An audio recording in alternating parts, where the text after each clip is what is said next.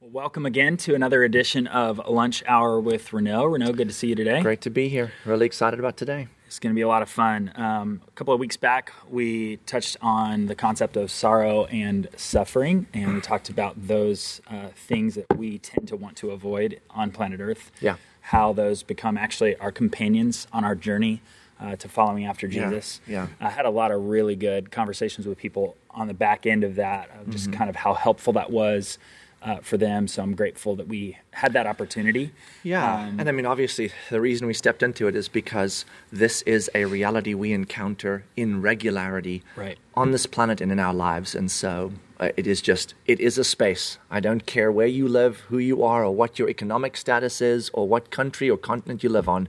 Sorrow and suffering is going to be a part of your story. Yeah, So, absolutely. That, Yeah. is, that is part of the world we live in. So, uh, we're going to talk a little bit uh, more kind of a, in, in follow up to that today. So, I'm excited for our conversation today. Before we launch into that, just want to welcome everybody joining us uh, in this conversation live via Facebook. We're glad that you are with us there. And also, if you're um, maybe listening to the podcast after the fact, I just want to say that we're so glad that we have Yeah. a format like this that people can um, can be able to benefit from, whether they're driving to work or um, you know walking the dog or whatever they may be doing in life.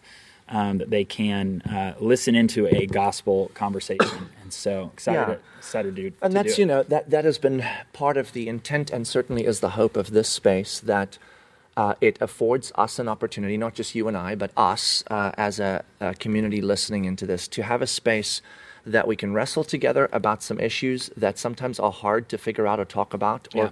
Not to know what to say in situations, but also that those would then do two things. One, afford all of us a tool to pass around to friends when we encounter them in these situations. So that's why we love having the podcast Yeah, as a super shareable. Just, Listen, this happens today, and if you missed it, you missed it. Right. But then also a tool for you and I to listen to in regularity when we're coming back to this in our lives, so that eventually it's not just something we point people to, but it's part of our clarity and understanding, so that when we're in those personal conversations or encountering circumstances ourselves that some of these topics speak to, that we have a paradigm now to speak into or to encounter. Or to encounter. And then can come back to this as some of the layers of depth that maybe we need to. So I love that this is not just a, it happens on a Wednesday, it's over, but that it is available for future use.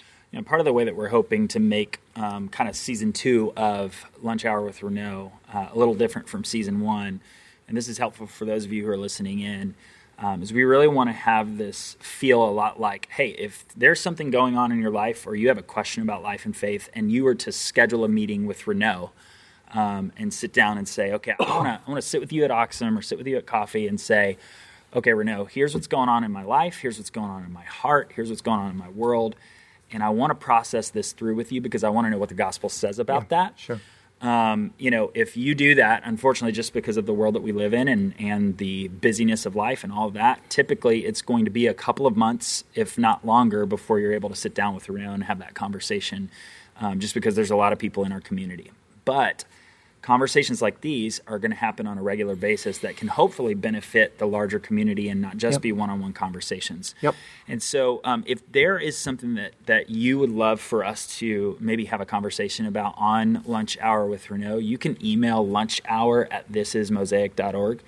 And we will um, allow that to be a part of the consideration of you know what it looks like for us to have conversations on this format. And it doesn't mean we'll get to every single question that, that comes in, but we want to open that invitation up to you that you can email us lunch hour L U N C H H O U R at thisismosaic.org. And uh, if you have questions that you'd love for us to kind of walk through, um, or Yeah. situations in life, or things that are on your heart, whatever it may be, we would love to to utilize that. So, to so it. today, let's launch into this conversation today. We just Yeah. want to take a little time and and maybe recap what did we talk about last week for those who didn't catch it, Yeah. and then uh, the follow up of that. I'd love to. Yeah, and, and, and the recap in this particular case is very important because really today is an ongoing conversation from what we covered already. Um, so it's, it's not an, a new conversation. And, and in many ways ties to last uh, conversation because in our ongoing conversation, uh, the questions that l- the last conversation leave on the table is what we're entering into today. So Yeah. last time from a very, very basic standpoint, our clarity was that sorrow and suffering, which are a part of life, in uh, these spaces of circumstances that produce sorrow and suffering, are not simply things to be either avoided or endured, but things to be embraced, because oftentimes it is sorrow and suffering that become the companions on our road to our greater clarity of the gospel of li- gospel life on planet earth and of a gospel future in eternity. Mm. So sorrow and suffering though they are in of themselves hard, we can see very differently when we realize they are a part of what leads us where we need to go. Mm. So that also then means, as we said last time, that sorrow and suffering don't end up being sorrow and suffering in our future. They end up, as we sh- shared last time, becoming our grace and glory. That's kind of the biblical process of sorrow and suffering. What feels like sorrow and suffering now, because it is sorrow and suffering, becomes grace and glory in the future, because in Revelation it says all sorrow and suffering is no more. So are they eliminated? No, they just become a clarity of something other. We look back on our sorrow and suffering and realize they were what brought this grace and glory that we now have. Yeah. So the question then that emerges out of that is okay, so why would sorrow and suffering then be our companions? I mean, surely, surely God could have picked a different set of companionship for us, if you will, in this maturing know, process. Comfort and riches. Oh, I yeah. like it. I like it. You know, so, so I mean, that's that's one question that emerges for me. Is like, okay, but why does it have to be? Why, why or, or, not even why does it have to be? Why is it that these are companions? I, I, I get that they are now, and I get that they become grace and glory but how and, and, why? And then also, if they are companions and not to be avoided or, or not to be um, uh, ignored or not to be endured, are they going to be companions every day, all the time? Like, should I actually like bring about sorrow and right. suffering? Should you pursue those things? Mm, mm, that's a question. And then, if not pursue them, if they are present, how should I pray then? Should I pray for God to take them away, or should I now like change my entire prayer structure? Really what is question. a prayer of faith? What is a prayer of healing? Do I come into prayer now and say, well, if I'm sick, I don't want to pray for healing because faith and I mean because sorrow and suffering are companions, and I want to hang with them? Right. Or do I still get to pray for that? And then when I pray for that, what should I should I expect? And hmm. when it happens the way I want, or doesn't happen the way I want, why not? And is that got to do with my prayer and a prayer of faith? And what is a prayer of faith? Yeah. Or does it, so? So I want to kind of there were going yeah quite a few questions yeah, that, this that stuff, surround this, this. stuff surrounds it. So what yeah. I want to do today is, as far as we are able, with the time we have, is to start that journey and see how far we get. Sure. But kind of travel through first and foremost, why do we say these are good companions? In, in what, in, what, what paradigm does that exist in? Hmm. And then what do we do with them when we encounter them in terms of prayer? and faith and belief and, and asking from God. So, so that's kind of the journey I want to travel today. So it, it will probably be helpful if you had not heard the conversation from last time that you go back and podcast it after you've listened to this one because it will give you oh that's what he was yeah. talking about. And if you really wanted to, if you were if you were on the podcast right now, you could pause Yep. You go listen to the last one and then jump back in in yep. our discussion That today. would not be a bad idea, just because yeah. a, a, lot kind of ties back to understanding that paradigm. But if you're with us live, it's cool. and yeah, today us. is in of itself.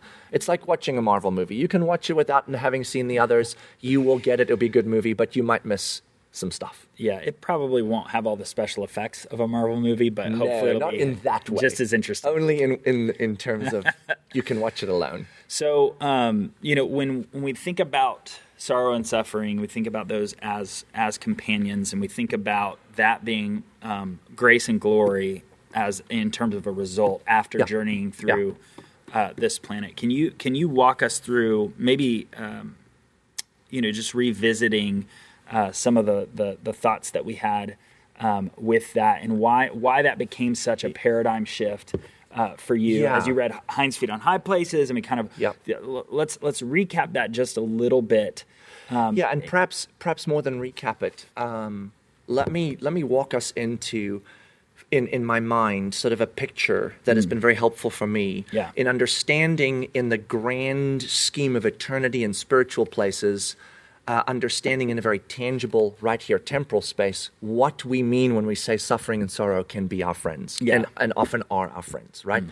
So, um, over the last couple of weeks, as I've been processing this, uh, another typical experience that many of us have on this planet that I've had far more often than I would like, because this planet is what it is, is the journey of encountering a disease of some kind that has the word terminal as part of its potential attachment. So, cancer comes to mind for me. Mm-hmm. Not all cancers are terminal or end up terminal, but some are. So, the word cancer automatically holds in its hands this concept.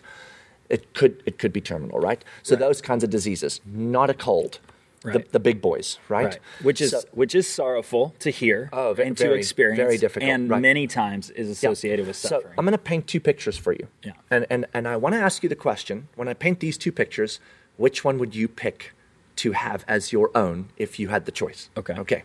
So picture one. We're going to start here. You're in your early 40s. Okay. Not too far away. Not too far away. Well, yeah. for you. Yeah. a little a little past where I'm at, but you're in your early 40s. and you start experiencing some physical trouble. So, pain, um, things aren't working as well as they are, that you start really struggling. Like your normal everyday life of enjoying life starts diminishing because you have pain. So, you, so what do you do with, with pain? You eventually it becomes significant enough that you go and see a specialist, a doctor, or whatever. So they start doing tests and they can't quite figure out what's going on, and they do they run more tests and they do more stuff, and then you, you continue to have pain, so they give you some uh, medications and they try different things to, to, to, diminish your discomfort, your pain, your suffering. Yeah. Uh, but it continues to increase, so they keep doing more tests. And then at a certain point within the first six months to a year of doing those tests, they run into the test where they discover, hidden behind all this pain, cancer. Mm-hmm. So that's a hard moment, man. You come in an office, it's already been months of pain and struggle your friends and family are like, man, we feel so bad for you. And then you, you find out you have cancer. So now that you get the diagnosis, now there's the emotional pain of the diagnosis and the clarity. It's stage two, moving to stage three. It's fairly aggressive. That's where the pain's from. That's why you had all these things happening to your body. So now, now the hard discussion of, okay, we've discovered it's cancer you still have all these symptoms that are your symptoms. So we're going to have to continue to kind of deal with those. But now we have to deal with the cancer itself. Now that's right. hard work. So now there's surgeries involved. And maybe in this particular case, the cancer is the type that we may look at having to lose a limb or a leg. So there's some big things coming into play, decisions to be made that aren't going to be easy and lead to a more challenging future. There's also chemo that's involved now and radiation. So you have all those talks about how hard those are going to be and how difficult they are. So now you go into that journey of the healing process of this cancer. And that makes the first pain journey seem like a cakewalk, right? right? So now it's losing the hair and it's feeling nauseous and it's all that for not days, but months, sometimes years at a time. The surgeries, maybe they remove that leg because so so I, am so let's talk so, about a, not a, a harsh scenario. journey, right? Yeah. Then you get to your late 40s. You're now 47. This all started at 41, right? You're six, seven years in, and you have that moment in the office. I think we've done it. I mean, the can- you're cancer free. You don't have a leg, uh, but you're cancer free. Your hair's grown back. You, your kids are now late teens, uh, maybe early 20s, and you have a life ahead of you of 20, 30 years of watching them get married and grow old and grandkids and all that. And now, you still have some recovery work to do, some therapy on learning to walk properly. And, and, and honestly, for the rest of your life, there will still be some residual reality to this whole entire journey. Yeah. But the loss of a limb is major. You live. And yeah, you all, have life. all of that. Okay. You're alive. Scenario okay. one. All right. Okay. A decade of sorrow and suffering and pain and struggle and because of residual. a disease yeah. and residual. Scenario two, you're 41. Okay. You're, you're a runner. You're healthy. You do well. You also have those kids that are preteen now and um, you have no suffering or sorrow. You have no symptoms. Everything is fine. So between 41 and 47, you go on with your life as usual. You enjoy your children. You're not going through all the hospital visits and the chemo. They don't have to watch you suffer, your wife eh, or husband, etc. You do your thing. You go to work. So I'm at 45 years old. This person's been at this now for four and a half years. They've lost work. They've done all that. We look at this person and we feel deep sadness for them and burden toward them. This person lost nothing, zero. Their life is essentially ideal, comfort, comfortable, and suffering free. At 48, this person is in the final stages of that long and crazy journey, hoping that it'll take care of the cancer. At 49, they get the you're cancer free. This person at 48 starts developing slight stomach problems. Nothing that stops you from working or that's even suffering, just oddities. Digestive system isn't working quite as well. So after a couple of months of that, they're like, you know, I should probably just go get this taken care of. I mean, this is kind of dumb. It's inconvenient. I'm not even, I haven't even told anyone other than my family because it's just that small. Mm-hmm. They go in, they do some tests. Stage four colon cancer. Last, last few months. I mean, there's, there's zero prognosis here that saves you. And four months later, you're dead. So you're 49 and you die. One of my dear friends has this story and had this story. That was a number of years ago. So you are dead. Your teenage children or early 20s children have not seen you suffer for 10 years. They just watched you for three months go from perfectly healthy to dead. And their marriages, grandchildren, all that miss out. You do not have life. Okay. At 47, you don't know that this is the diagnosis yet. For these whole 10 years, that cancer has been growing inside of this person but it's no, uh, it's, there's no symptoms. At 47, I say to you, which person would you rather be? Which do you pick? You pick this one. You like sorrow and suffering and struggle and craziness and hard heartache. I would never pick this story, yeah. ever. Yeah. Avoid it, pray against it, ask God, whatever. I'd pick this story. At 47. At 47. Right. Unless you knew yeah. one thing yeah. that the same disease started in both these people at 40 the same disease, cancer. But this one produced symptoms mm. enough mm. that it forced a journey right. to discover a disease mm. that brought about a hard and difficult journey of healing that included more sorrow and suffering, hmm. but brought about life. Wow. This one, no sorrow, no suffering, just no symptoms, just going along, just dead. Yeah. Now, if at 55, this person's been dead for six years, and this person is at one of their kids' weddings. And they're great now. They walk fine now with their prosthetic leg. Essentially, they've got a great job, life goes on, all that. Would you say sorrow and suffering was a companion this person could have used? Absolutely. And that this person was grateful to have? Yeah. Yes. Now, here's our trouble. When it comes to sin, we still see sin as primarily a behavioral problem. Mm-hmm. We talk about the symptoms, mm-hmm. right? Mm-hmm. That sin causes selfishness and pride and this and then evil and so on. So we have good people and we have bad people, right? But the trouble is that the Bible doesn't describe sin as a behavioral problem, it describes sin as a cancer that came into the human story at a certain point, Adam and Eve, and it infected the human story, the creative, the creation story, right? And it is producing death like cancer does. And undealt with, its end will be inevitably, end of story, death. But it does have symptoms. Its symptoms are pride and selfishness and evil and, and all these things. And so when those symptoms play out in society or even in my individuality, if they play out well, they're very destructive. And if they pl- don't play out at all, you could get away with being a really good person or a really good society. The irony is, when we are good society, good people, we have nothing that drives us to examine what is going on inside, and we putz along right. all day long, and then yep. boom, one day we're dead, and we realize, well, ho- ho- hold on, I was, I didn't have any symptoms, because that's what my friend said when 48 came by, and they're like, you have stage four colon cancer. He's like, that's not possible. I had no symptoms, and right. they're like, right. sometimes that happens. I'm so sorry. You know what I'm saying? Yeah. We go, well, hold on, I was I, I, I had no symptoms. I'm like, yeah, but the disease was the same in both people, the good and the bad in terms of behavior, right? So actually, when the symptoms of sin play out in our stories or around us to the point where we go, This is crazy, what's going on? And it leads us to a journey to self examination and examination of the gospel and the real redemptive, all that. It actually becomes a great part of our grace and glory. Hmm. And our sorrow and suffering, which both leads us to examine whether there's something wrong, and then in our redemption, we come to know Jesus that solves the sin problem, so our eternal life is established. Right.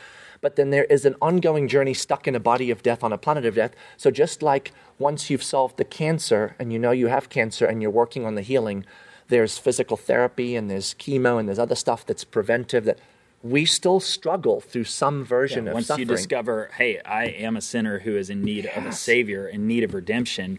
Now there's a journey of saying, Jesus, make me more like you. Sanctification. Sanctification. And so we will experience both pre and post coming to Jesus and having our sin problem solved a certain level of struggle because of what that sin problem affects before and has affected residually post, right? You Wow, with me? yeah. But if you're the person here that has zero symptoms or you've minimized them, ignored them, put them away, they're a little stomach ache, no big deal, right? Oftentimes, lurking is still the same disease. Hmm. So, all that to say, Jesus, who is our Savior, does he sometimes on this planet affect direct things to comfort us or to minimize the symptoms? Yes, he does. Yeah, he heals things, he does things, but that is not his primary good work as a good physician, right? No, we would say of no doctor, they're a great doctor because they ignored the cancer, but they dealt with the symptoms. Mm-hmm. We actually say, how did they miss it, mm-hmm. right? A good doctor says, if I have to cause or allow some things to continue to finish the work of healing, I'm going to let it. But where I'm able to bomb some things, obviously I will. I, I want you as comfortable as possible. Yeah. But comfort is not always not possible. and that's not the in- primary goal. and it's not the right? primary goal. So chemo does not produce comfort. Comfort, no way. But it does produce healing in some cases. Yeah, So you- totally. you, with me there? Yeah. So all that to say, it's it's a lot, but it is it lays the premise for all this. I want this story, where my eternal life is is the win, not my temporal comfort. Right. And if there's some temporal comfort that can be affected while I'm on that journey, I'll take it. I'm going to ask for it from the doctor. Is there any way that we can make the chemo not feel like chemo? Well, we can do a couple things that will help, but I mean, chemo is chemo, right? Yeah. But I'm not going to go, I I don't want to do any of it because I want to die. So I want to say, God, I want to learn to experience planet Earth, my temporal space, the 10 year. Planet Earth, our whole life journey is actually the decade from 40 to 50 for eternal life. You with me? I want to experience that with the clarity of saying, God, what needs to occur needs to occur. But I'm going to take whatever comes as part of the journey of my eternal healing and life. Now, one last piece of the puzzle, and then we can go from there. So then the next question that emerged for me always was, well, then why doesn't God just take care of the cancer? I mean, he's a supernatural God. Why didn't he just take away, take care of sin? So now we're having this whole conversation about sin in the world, and it's there, and he's got to he's got to bring us to eternal life and sorrow and suffering. Why doesn't he just snap his fingers, get rid of the cancer?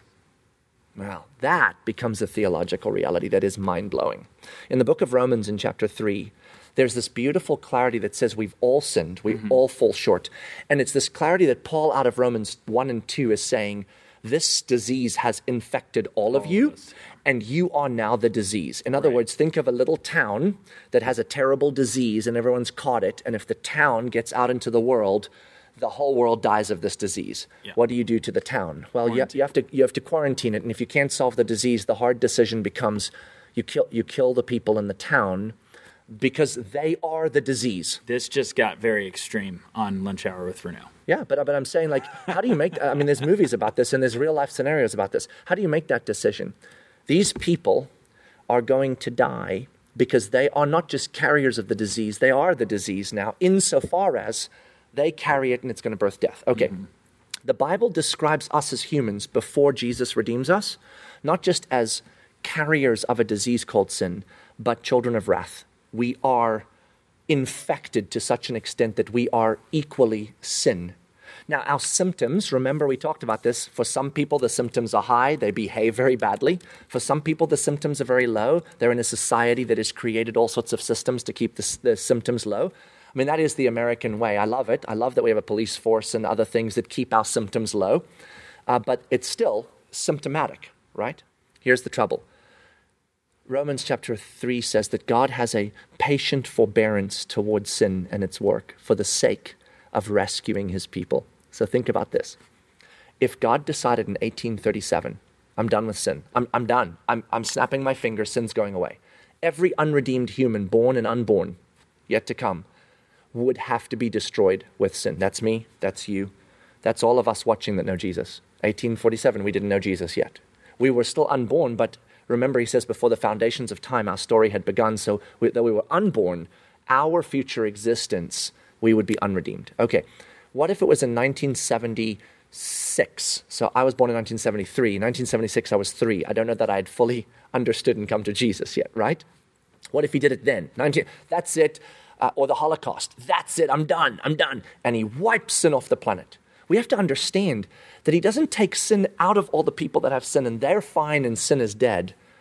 We are sin, so we are destroyed. We are in the path of God's justice or his wrath. Okay, so the fact that I'm here today and I know Jesus is because of his patient forbearance with sin for the last 2,000 years. Right.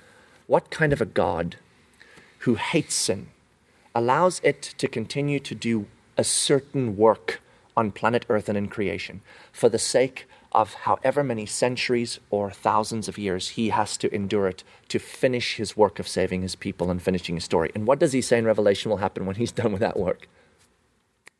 Snap his fingers and sin is gone. Mm-hmm. It's, it's coming, folks. But I don't mind so much that I have to endure some suffering for the sake of allowing sin to continue to do its stupid work on this stupid planet. That while I'm suffering, God's redemption of suffering is not that He will take it away from me all the time, He will sometimes ease it, but that He will actually use it for my both clarity for salvation mm. and my ongoing sanctification after salvation, my companions. Yeah. But the reason it's even here is because he is patiently enduring sin so that he can see all of his people rescued before he destroys sin and doesn't destroy them. So sin is not our companion. Sin is not our sin companion. Is the, sin is the enemy. It is the enemy. But this, but what sin produces, which is damage, destruction, death, right? Um, the sorrow and the suffering that that a sinful planet produces, God is able to redeem that and to yes. use that to complete the work that He started in us when That's He right. saved us in That's the first right. place. That's right. So that sin doesn't do its work in us and lead us to the actual death that That's sin right. Our always eternal death, both temporal and eternal. So he changes its future yeah. um, work from redeeming. That's why he said, "I've pulled the sting of death out of sin." That's what I've, I've essentially which salvation, which yeah. is salvation. Right. That's salvation. Okay, yeah. so I now live in this space where I'm like, and Paul said it: if I endure greater suffering for your sake so that I might endure a greater resurrection. Bring, bring it on. What, what, what Paul was saying there is, I understand that there will be some suffering I will endure for the sake of the great resurrection of others and for the sake of my greater healing. And I will take that if that's what the suffering produces. Mm. Suffering in of itself and sorrow in of itself is not good because mm. it gets eliminated in the future. Mm. But it is currently a good friend because it reveals bigger and deeper things. And its presence doesn't reveal God's lack of power or God's lack of goodness. It actually reveals God's extraordinary forbearance and patience on behalf of the human race. And so when people always say, How can a good God not uh, allow bad things? I'm like, Actually, the answer is a truly good God, knowing what sin actually is and how deeply it's infected this, this world and us his very forbearance is what demonstrates his goodness. And his exactly. redemption of sorrow and suffering into grace and glory reveals his greater goodness. And his using that to reveal our need for salvation reveals his greater goodness. And so when I'm done sor- with sorrow and suffering, I get to say, that was hard and that was difficult and that was not okay. But what it produced in a redemptive hand, the, the hands of a redemptive God was and is extraordinary. Hmm. This is the theological space that I have to walk into before I even begin to pray. Wow. It makes me think about, you know, what, what Paul talks about in the sufferings that he experienced are for the good of the gospel's forward movement on planet Earth. Yeah. yeah. And, you know, it, we talk about this all the time at Mosaic that um, our uh, privilege is to participate in what God is doing on this planet. Yep. And what that means is, is that we have to live on this planet of sin and death. It may not be sin that we have committed, it may be the result of being in a fallen world that leads us to sorrow and suffering. But that sorrow and suffering that we participate in aids us in in allowing our story, this poema that God is doing in us, to be part of the good works that He's prepared in us, uh, you know, in advance for us to do. That we get to though we suffer, though we have sorrow, that we get to glory and boast in the cross in the midst of that. Like Paul talks about that all the time. Like I, I am here. I've, uh, you know, here's my rap sheet. I've been shipwrecked, beaten, Yep. bruised. Yep. You know, all of the things that I had to go through. And then I've got the pressure of the church, right? All of this that Paul says, but I do it for the sake of the gospel moving Yep. forward. And so it is both that God is going to mature and complete us so that we would not experience the full weight of sin's consequence Yep. in us. Yep. But it is also so that we can participate in the redemption of Yep. others. That's right. Um, and how many times have we seen this in the 17 years that Mosaic has been a church where people have walked through things like cancer Yep. and ended up dying as a result?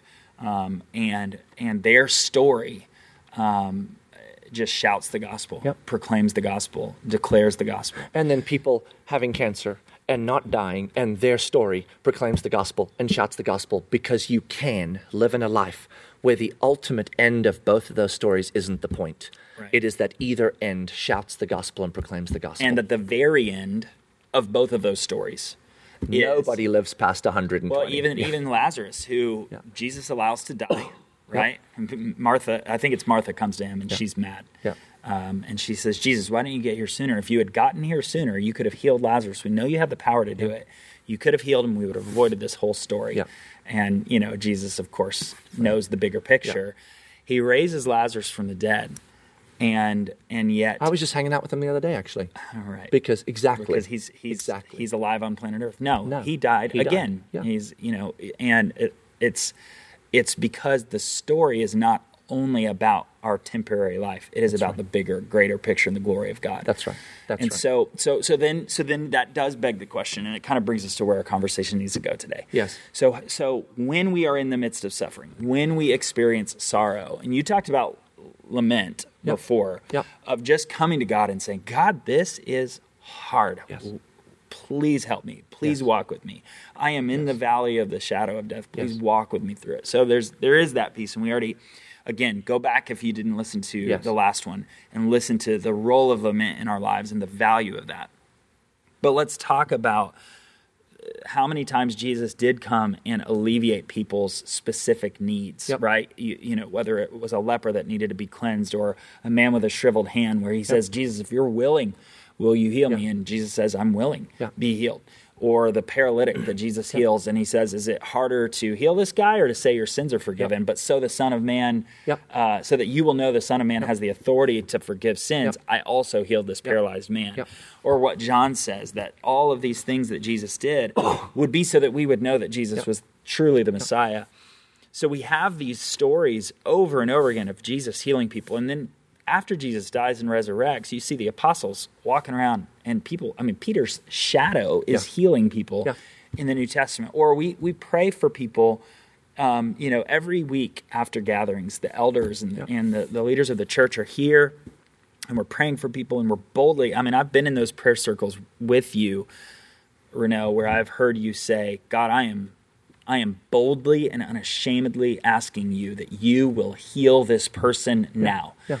Um, and there have been times where we've seen God move, and there have been times where we have questioned whether or not God has has done anything uh, in response to our prayers. Um, how do we process through all that? How do we begin to become uh, followers of Jesus who recognize, yes, sorrow and suffering can be my companion, but good God, do I really want to walk through it right Yep. now Yep. in this way? God, I need some help. I need some relief. Uh, you know, uh, as much as I see the value of sorrow and suffering, if my child, Yep. You know, has cancer, I'm praying to God for healing, Yep. right?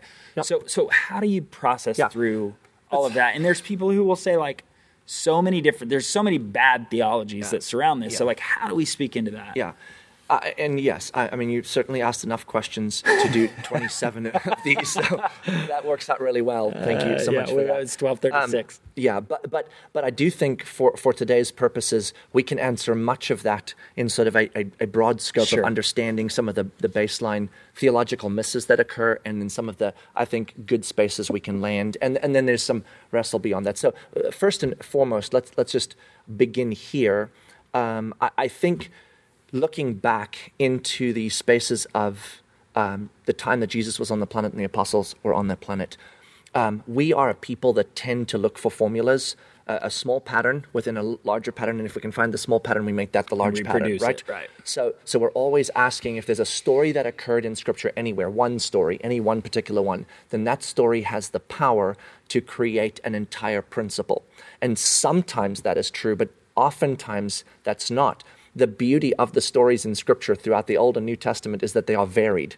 Uh, that more often than not, almost always, in fact, you can encounter one story that uh, something happens a particular way, and then another story that the same end result happens, but it happens a totally different, different way. way, yeah. And what we tend to do is we find the one we like the best that's going to say what we want, and then we go and make that a, a, a formula. So, in the in the spaces of praying by faith or f- faith praying and faith healing, we, we do this all the time.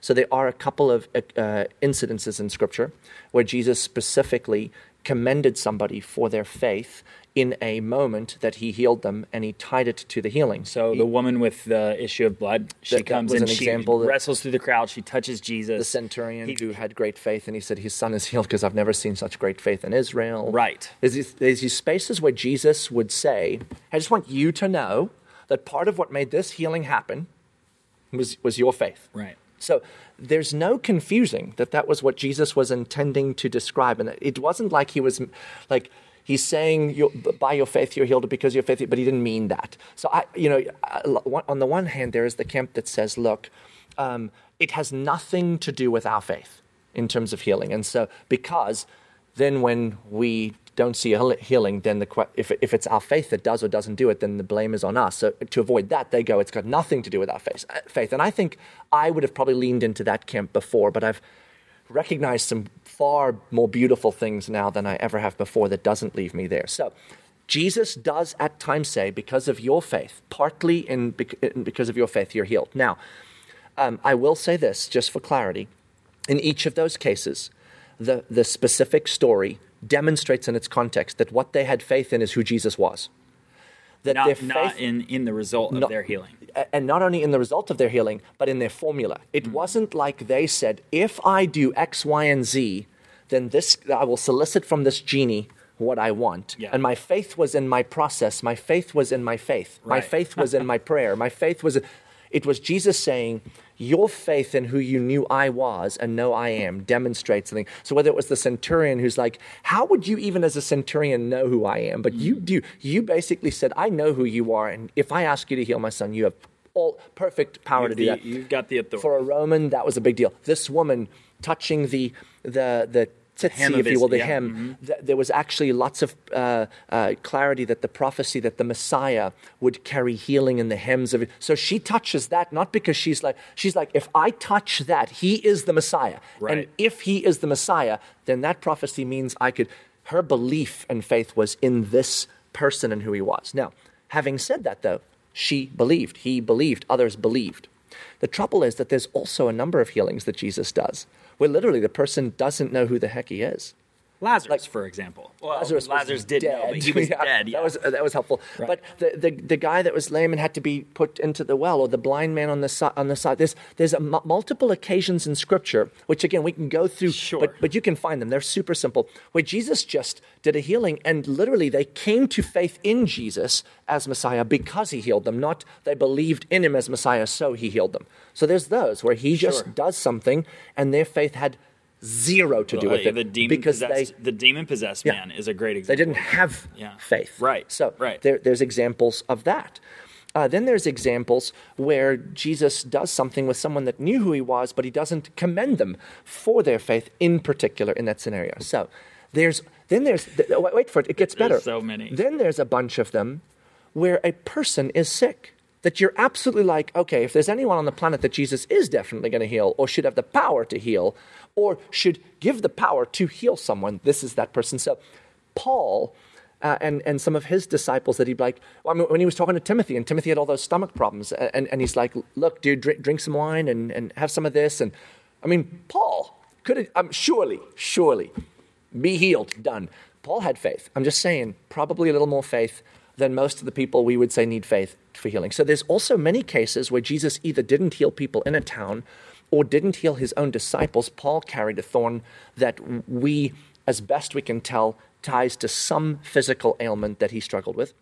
Um, there are multiple stories of the disciples with their disciples in these spaces. So they are places mm-hmm. where God chose not to heal the very people that were writing scripture, right?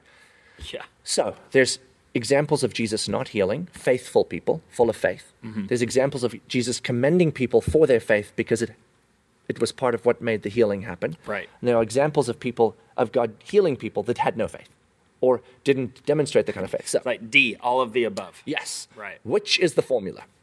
All of them. So, what does that mean for us? What Jesus. was what was Jesus's mean? what was Jesus demonstrating? So, let's go back to my understanding of life in general now. Mm-hmm. In the gospel, what we discover is that we are recipients of God's grace that gives us eternal life.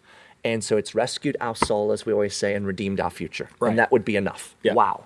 That's all that actually matters. So, all this other talk we're having, if none of it ever comes to fruition, we're never comfortable, never healed, but we get eternal life forever and ever, and our souls are made from dead to alive. Enough, enough done, enough, right? Yeah. But God in addition to that, and his goodness says, I will, in the meantime, also in your story on this planet, do two things.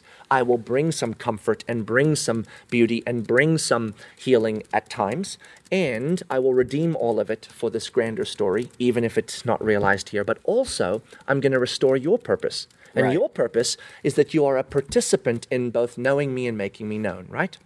So we get to participate in our own sanctification, as we always say, our own maturing journey, though He promises that He will finish the work in us. Yeah. But we also get to participate in the journey of others, mm-hmm. Him redeeming other things, both internally in ourselves, our sanctification, and externally in the world. Okay. Okay. So we typically think of our participation in redemption as we go and do something for God. I go and I deal with some human trafficking issues and I do something about it, or I feed a, a hungry, which is part of it. Right. That is how I participate. I go into unredeemed spaces and I do something about them. Right. But prayer affords us a whole new level of participation with God's redemptive plan.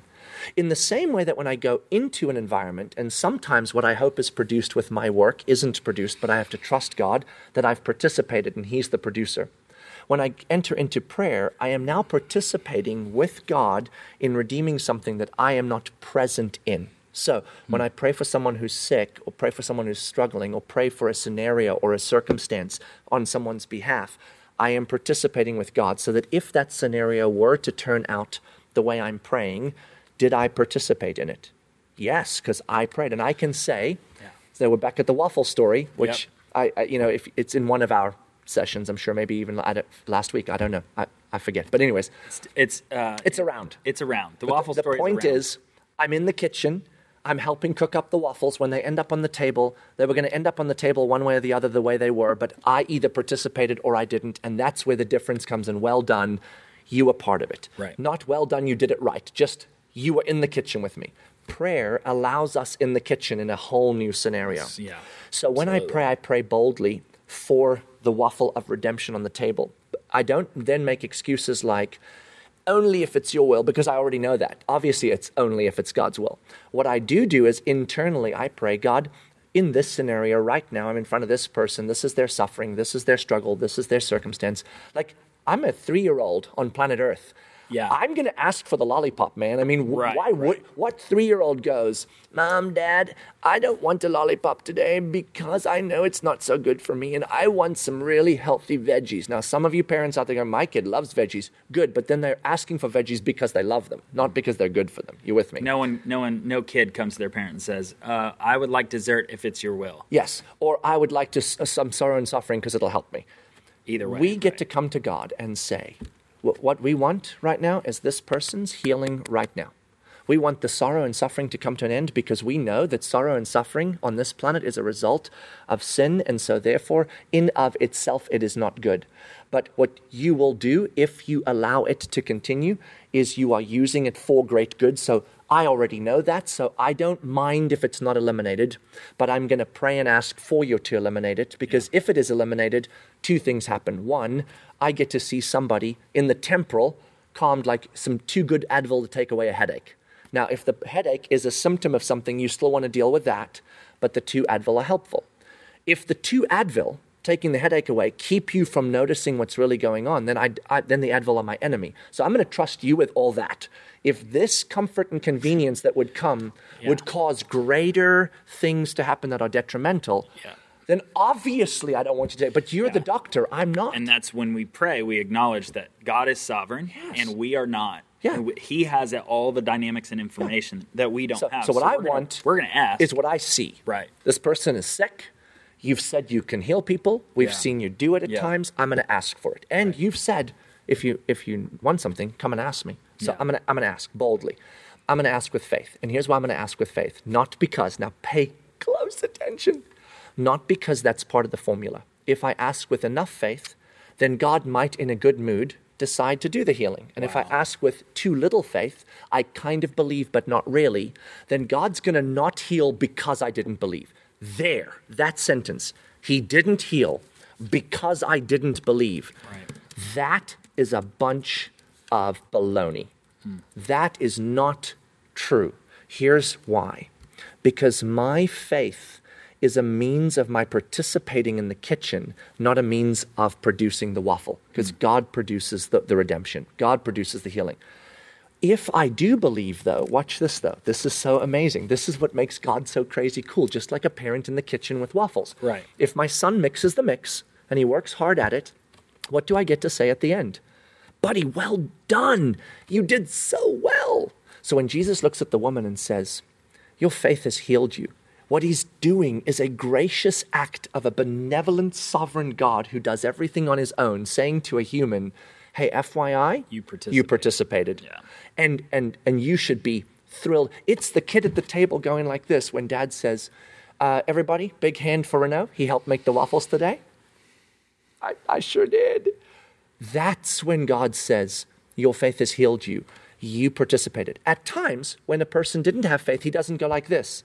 You lucky I healed you because you didn't have any faith and I shouldn't have, but you know, I'm in a gracious mood. He just healed them and then said, This is to demonstrate who I am. He is going to do what he does, but I get to pray as a participant in what he's doing with all of the faith I have and all of the boldness I have. Hmm. So, my prayer of faith is not a formula to produce a healing Right. because I don't know enough about the future to know whether that's the best move anyway or not. Right. It is actually an opportunity to participate mm. in a potential healing, or at the very least, to have asked for something that the only reason God doesn't give is because He's up to this grand healing of the cancer problem.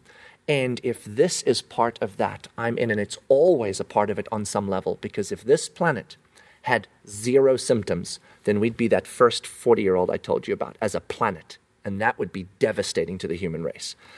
But the fact of the matter is, we're this story that God graciously allows sin to produce its death at times, not just physical death, but all the problems we have as humans, Sorrow so that we would seek the, the cure, mm. Jesus. Mm. And he's actually bringing the cure. And this doctor both cures us and sometimes comforts our very temporal reality. So I'm always asking for the Advil, if you will. But I'm trusting when the doctor says, not the time for it now. It's actually going to be a detriment. Mm-hmm. Sorrow and suffering right now are companions that are necessary for the greater glory and the greater grace. And then, here's where it ends my faith isn't in a formula or, God forbid, in my own faith for God to, as a genie, produce what I want.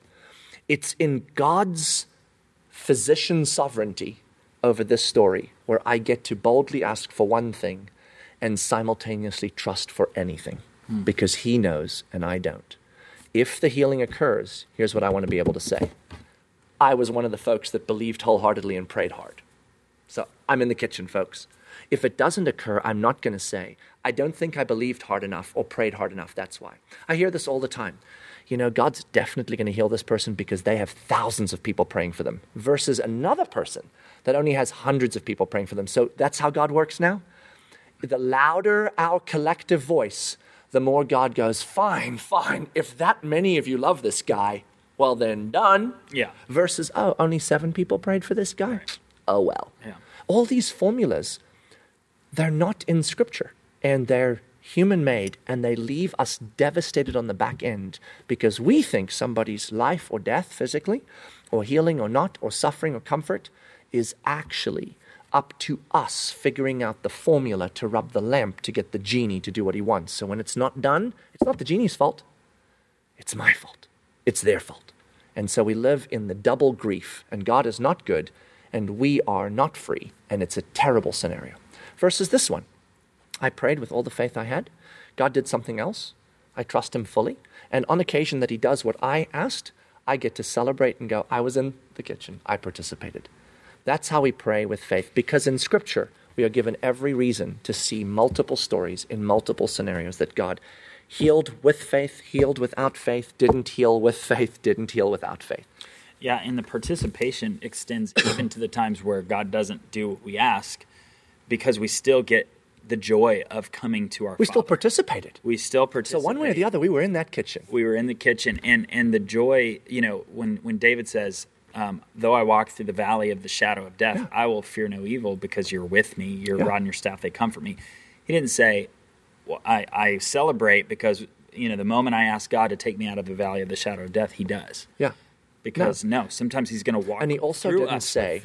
God, please take me in the valley of shadow of death as often as you can. He said, whenever I'm in it, Right. which I will be at times, yeah I will trust two things that it is purposed, despite that its original intent was just sin doing its work, it's now going to be redeemed into a purpose for my greater grace and glory. And while in it, while in it, I will not be abandoned by God. He will actually be in there with me. And I love that rod and staff illustration because the rod and the staff of a shepherd was sometimes used to discipline the sheep or to, or to manage the sheep. Mm-hmm. So we always think of rod and staff as kind of like that I'm going to keep you in line in the middle of this. There's a time for that in the, Right. in the green fields. Yeah.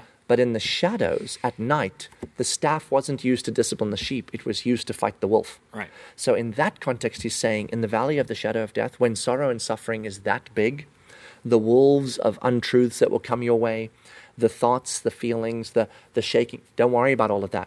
He is bigger than that, and he will protect you in this space, regardless of how long this space may linger or what it may be. And the way he's going to protect you is not by disciplining you, keeping you in line.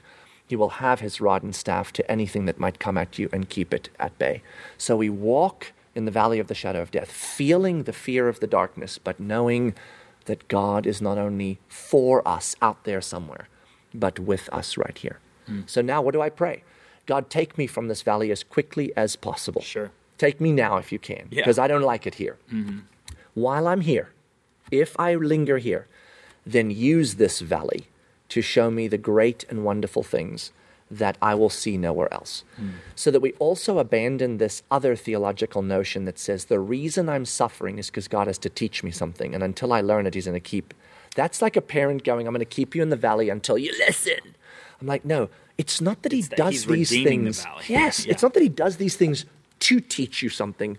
It's that He's going to teach you things while you're in the valley because that's how He redeems the valley. because we are in we are on the planet of the valley of the shadow of Yes. death that we are Yes. on planet death and that you know as much as you say that it's so true and when we are set free to not feel as though our prayers if said just right at just the right time with just the right tone um, and as many of us you know praying in just the right ways and we believe with faith and not doubt then we'll get the result that we have That's if we're right. set free from that Yes. it gives us the it gives us the freedom to come as children and just say god i don't have all the information and i don't know what you're up to completely but here's what i do know this is really hard Yep. and if you could take it from me man Yep. that would be amazing That'd be great. And I'm going to ask you And to. I'm gonna ask you with faith. I'm gonna ask you for boldly. that. Boldly, So, so that gives yeah. us the space, like you said. It doesn't actually change once once our theological clarity changes on this. It doesn't change how we come to prayer. If we were first coming with this bold faith, declaring it verbally because we believed it would be an impactor on whether God does what we want. When we discover it's not, typically we think we're going to swing the pendulum to, well, now I'm going to come and pray more like this. God, I don't know what your will is, so I'm not going to really ask for anything because Right. I, I really, and I, I, I, I- doubt lots of things. And so, oh, well, and maybe you'll heal and maybe you won't. We think, we, we're so afraid that that's going to be a come out prayer. It's actually the exact opposite. I feel in some ways I come more boldly now than ever with faith to when I pray for things that seem impossible, like healings and stuff. I come in and I'm like, oh, no, no, no. Watch this. I'm going to come with the same vigor and zeal that any of my friends might come thinking their formula is going to do it. But I'm free of the formula. So I come as a child, praying boldly with faith, because in the back of my head, I'm thinking, man, I want to be a participant in this story, wherever it goes. Because isn't that my privilege? Yeah. And then wherever it goes, I don't grieve either my failure because somehow I missed the boat, that's why God didn't, or kind of think to myself, God blew it on this one. No, I just go, thank goodness I have a physician that cares more about my eternal healing than my temporal comfort. Mm. And that at times will even allow the temporal discomfort that sin affects in his patient forbearance to continue for the sake not only of his rescuing of all of his people, but now also for the sake of my grace and glory. Mm. Wow. Bring on sorrow and suffering, bring on comfort and convenience. The gospel is equally beautiful in both, and I will make it so. Mm. So, it's good. There's a lot in uh, in God's word about this subject, and uh, I love the way that James kind of unpacks this.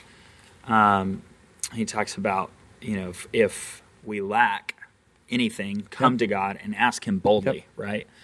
Um, and and then he says, you know, blessed is a man who remains steadfast under trial, for when he has stood the test, he will receive the crown of life which God has promised to those who love Him. And I think at the end of the yep. day, you know, that is the promise that we get to hold on to is that there is on the other side of this planet, on the other side of the sorrow, on the other side of the suffering, um, on the other side of the comfort, on the other side of the convenience, on the yep. other side of this, there is this full, rich reward that we get when we when yes. we pass from one planet to the to the new life that God has in us, and that is that is Jesus. That yeah, we that's right. That we get Him, and in that, that we have the opportunity to say, God, somehow, you know, by Your incredible grace, uh, the sorrow and suffering that I did experience on that planet, You didn't waste it. I love that John Piper talks about that a lot. Yeah. Like not one ounce of our sorrow, not one ounce of our suffering is wasted. It's wasted. Um, but it it as we endure becomes the crown of life. That That's right. And it does not exist because God does it to us to teach us things. It exists because sin came into the world. Right. But now He redeems, he redeems it and it. doesn't waste it. And I think that that's the greatest paradigm shift. We constantly talk like God does these things to, or they're just random and we ask God to take them away. But there's this other third thing is they just happen because of sin. Right. But God now makes them something they never were. It's beautiful. And that's beautiful. And that's yeah. how I now pray. I pray for them to go away because they're not good in of themselves. Yeah. But I trust God when they don't that He's doing something so awesome, not just He's not awake at the wheel. And in the end, you were right about this. Revelation 21 4. All of this stuff goes away so we are all who are in Christ healed at some point. Right. We are all fully alive. Yep. We all have no suffering, no sorrow, no pain, no death, no disease, no nothing. That is the inevitable end of anyone who is in Christ. Mm. So that is our the cancer is gone once we're in Christ. But the journey on this planet, the residual of it and its impact to get us clarity in the symptoms of that cancer linger on. And we ask God to calm them. But when He doesn't, we understand where we are and what's going on. So mm. it's a start. Good. There's more to unpack, but we're out of time for today. Yeah. Well, thanks for being with us today, guys. It's going to be a, a great privilege to continue having conversations like this and just saying, okay, life is life and yep. it's going to come at us, some good, some bad, some ugly, and everything in between. And uh, how does the gospel shape that? Yep. And what, what does the scripture teach us? And how do we believe that and live in that? Um, and when our friends are sick or we are sick, our friends are suffering or we are suffering, like James said in chapter 5, if, if you are sick, if you are suffering, come. Come to the elders, come to God, come and pray, come and ask boldly. I mean, he even used an illustration there of stopping rain for three years and it stops. So he's like, come and pray with that kind of faith because you get to. Come trusting me, not a formula. Just come and pray like a three year old with all the faith in the world. So I would tell everyone pray boldly, pray for healings, pray for things, pray by faith. Get in the kitchen, participate. But don't trust a formula because it will fail you. And when it does, you will be guilty and sad and full of shame or disappointed in a God you have no reason to be disappointed in. Trust in a God who is the grand physician and pray as a three year old to that God, and you will be safe. Hmm. It's good. All right. All right. Thanks, Joel. Until next time. Till next time.